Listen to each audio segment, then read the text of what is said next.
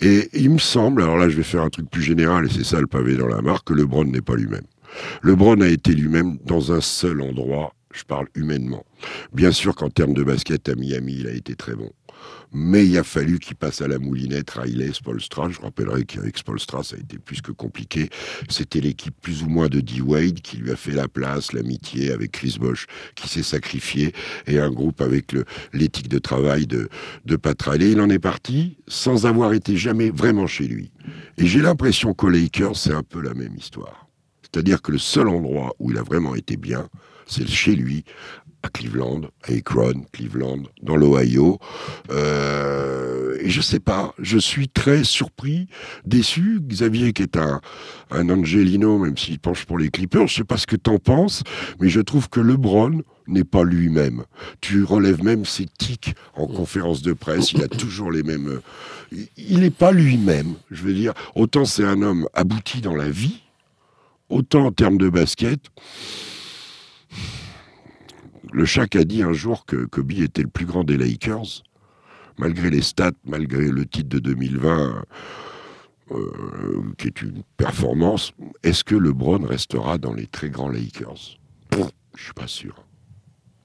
Sur ses perfs sous le maillot de Los Angeles, euh, il y en a d'autres avant lui, quoi. Ça c'est ça c'est ça c'est certain. Ouais, et puis même dans le dans, dans le, la représentation euh, total des Lakers. Euh, déjà sur la ville, les Clippers n'existaient pas pendant longtemps.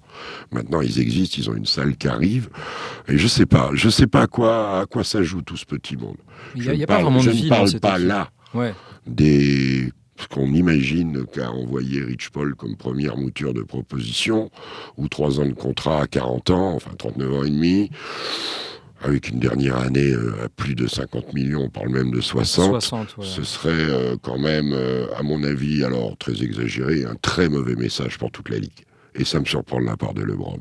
Parce que finir, s'il veut finir une saison comme a fait Kobe dans un farewell tour dont on se souvient que du dernier match où il en colle 60, magnifique, historique, tout ce qu'on veut, ça avait été pénible toute la saison pour euh, sans doute le joueur, Kobe, euh, ses coéquipiers.